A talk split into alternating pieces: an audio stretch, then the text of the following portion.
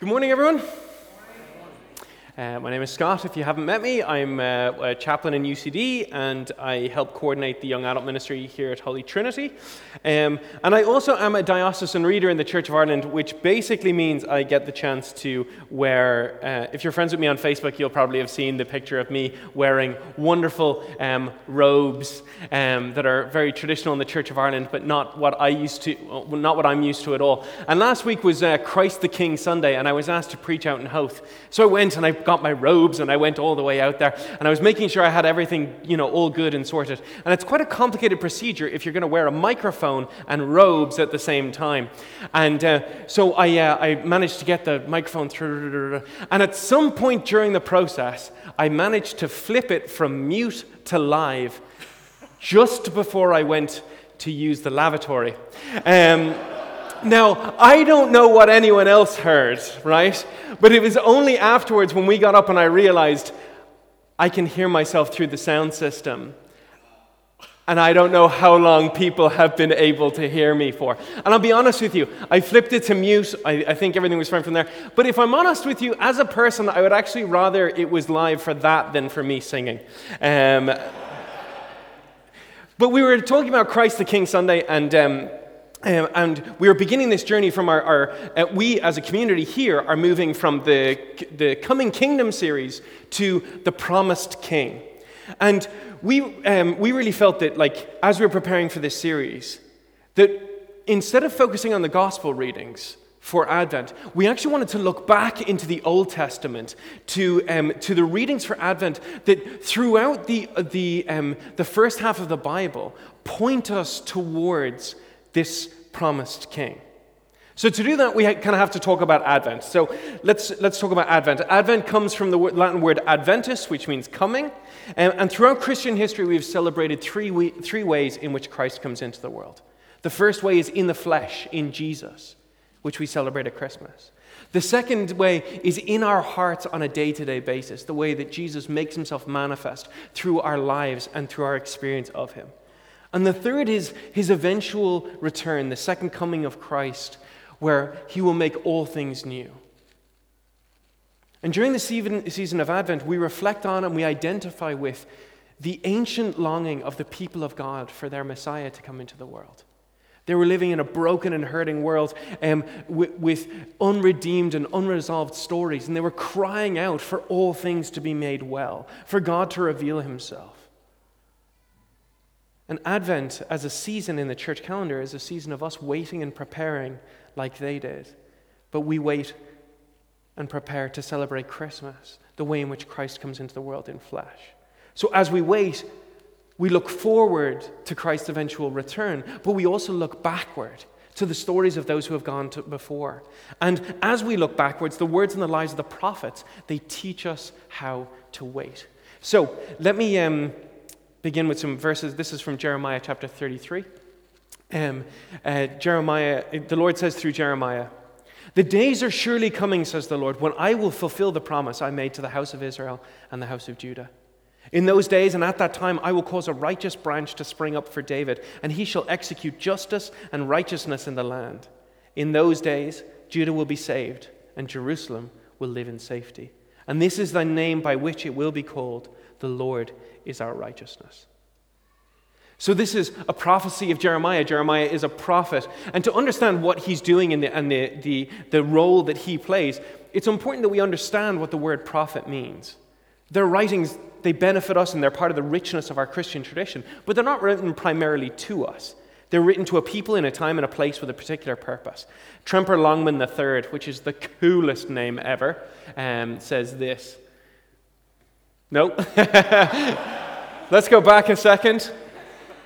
That is another version of a prophet. Um, uh, w- w- one that very often comes to mind when people think about a prophet today. They think of Homer and the end is near. Um, but then Tremper Longman III says When most people think about the Old Testament prophets, they first identify them as those whom God uses to reveal the future to his people. It is important to realize that the prophets talk about the future in order to evoke a present response from their contemporaries. They're trying to do something in the space in which they live. Not some future time, not some future people, though future times and future peoples can benefit from it. It's the people around them, the people in relationship with them, who are called to be transformed by this. And we sometimes imagine that, like, when we look through the Old Testament, that the prophets' lives happened consecutively and in the order that the books are laid out in the Old Testament. But that's not the case. So let's take a look at a terribly designed um, chart, which will help us explain it. So, somebody had a lot of fun with clip art here with this, which I actually find upsetting and offensive. Um, but you can see, uh, so on the, uh, on the far left, you see 10th, 9th, 8th, 7th, 6th centuries BC. Okay, right? So that's from 1000 BC to about 500 BC. And then um, if you skip over one, one to the list, you have the kings of Judah. So these are the different kings and rulers of the day, leading all the way up to the 70 year ca- captivity that began in 586 BC. And what you see on the left hand side is you see the prophets. Actually, some of them lived consecutively with each other, and not in the order in which we might assume based on the order that they're laid out in the Old Testament. And visuals like this are really, really helpful for us to actually, actually see the world in which they were living. And they, they make certain things really clear. One of the things that I find this makes most clear to me is that Obadiah needs to get his act together right? Obadiah is up at the top one. He's there for eight years, one year, six year, and then 40 years of Joash, right? He writes a book that's one page long. Obadiah, get your act together. There is definitely more you could have contributed to this. This is lazy. Um, Jeremiah, I jest, obviously. Uh, Jeremiah overlaps with um, Ezekiel, um, with Nahum and Zephaniah, and he also overlaps, uh, overlaps with Daniel. But um, they're actually two prophets operating at the same time, but in different places with different messages. Daniel, after the destruction of Jerusalem, has been carried off to Babylon. And that's where God is speaking through him. And Jeremiah is left in Israel in the ashes of a place that has been devastated by the Babylonians. And he's prophesying there. And so they live at the same time from the same people, serving the same God, and yet in different places with different messages. So Jeremiah, he begins, he was called by a prophet uh, to be a prophet from the 13th year of good King Josiah, which is about 636 BC. And his ministry continues through the 18th year of Zedekiah's reign when Jerusalem falls to the Babylonians. So that's about 587 BC. So Jeremiah's ministry is fascinating, it's heartbreaking, and it's sometimes hilarious. In Jeremiah 13, it says, The word of the Lord came to me and told me. Go and buy, and I'm translating into common parlance today, the, their words are linen loincloths. T- today, those words are underpants. Um, the word of the Lord came to me and said, Go and buy underpants. Put them on and do not wash them. And that's the instructions. Jeremiah's like, Okay, I'll be honest with you, I needed new ones anyway. So he goes and he buys his underpants and he puts them on and he doesn't wash them. That's, that's, that's how the story goes. And then it says, And the word of the Lord came to me again, presumably after several days. He said, Take off those underpants and go and bury them by the river Euphrates. Okay, Lord, I am your servant. he goes, he takes off his underpants and he goes and he buries them beside um, uh, the river Euphrates. The word of the Lord came to me a third time and told me to get my underpants back, so I went and dug them up and they were ruined. And then he told me that the pe- to, to tell the people that if they continued to live the way they were living, they'd end up in the same shape as these underpants. Jeremiah, in his ministry, becomes Captain Underpants.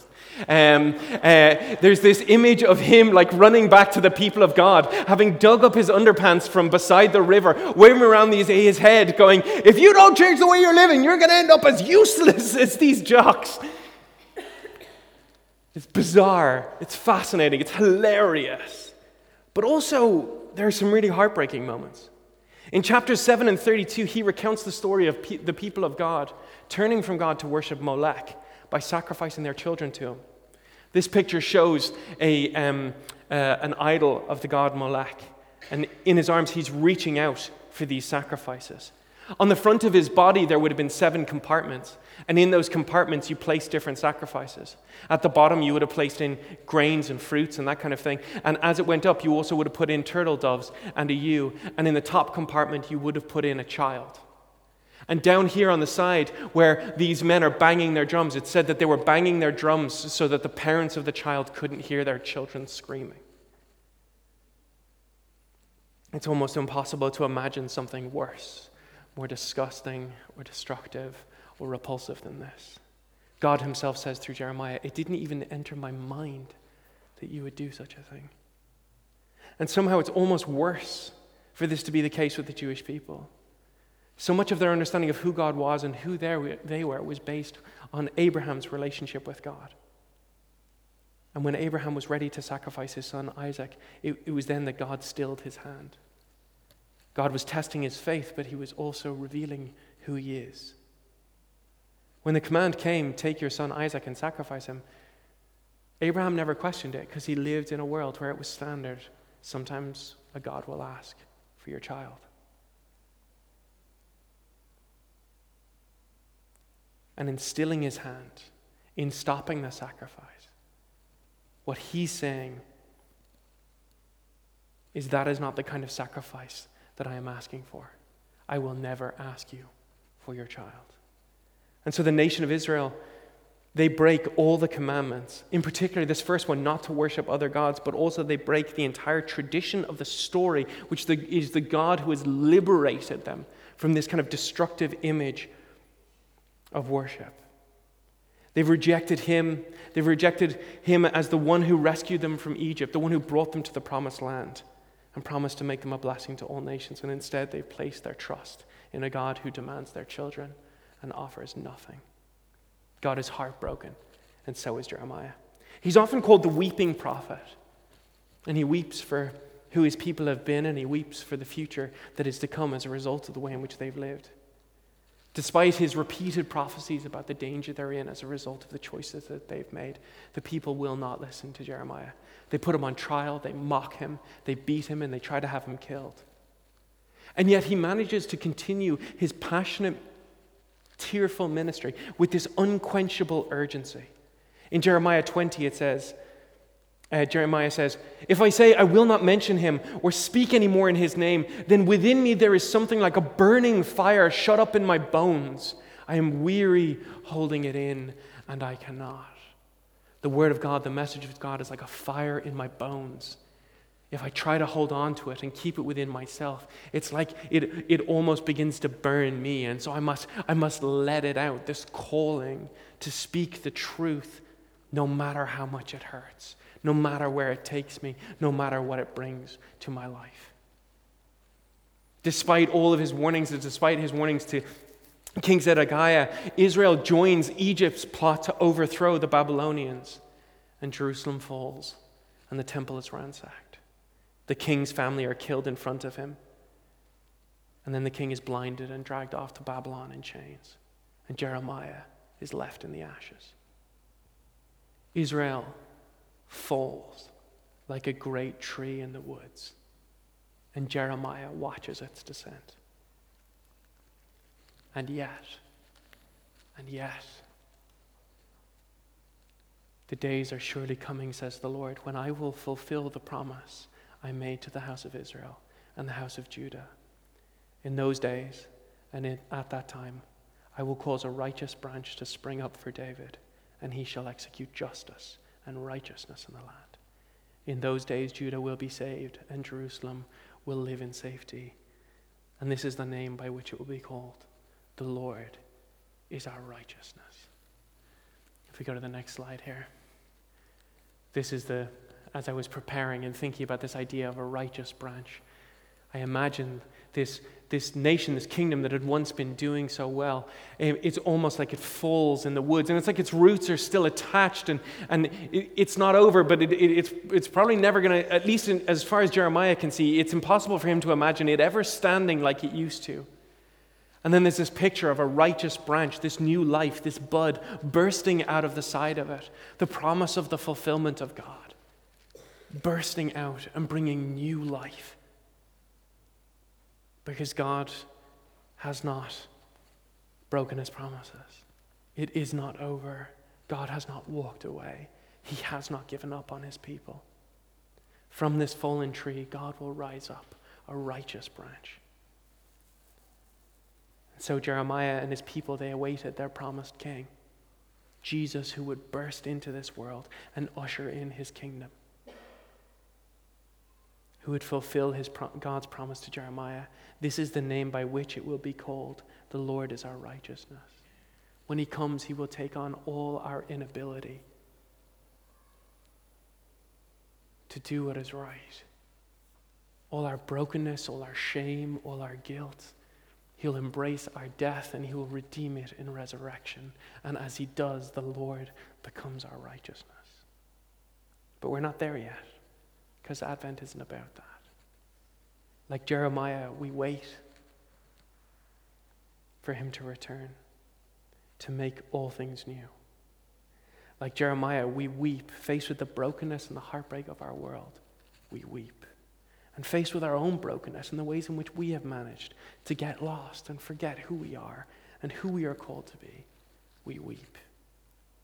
And like Jeremiah, we work. Advent is not about waiting with idle hands. We do not wait idly. We do not wait quietly. We work to build the kingdom of God until he comes and takes his throne. But we live in the tension of the waiting and the unresolved nature of all our stories, of our community's life, of our country's life, of the life of our world in the midst of brokenness and heartbreak and violence and pain being passed back and forward, we look to the one who will eventually come and redeem it all. And so we wait, we weep, and we work. Let's pray.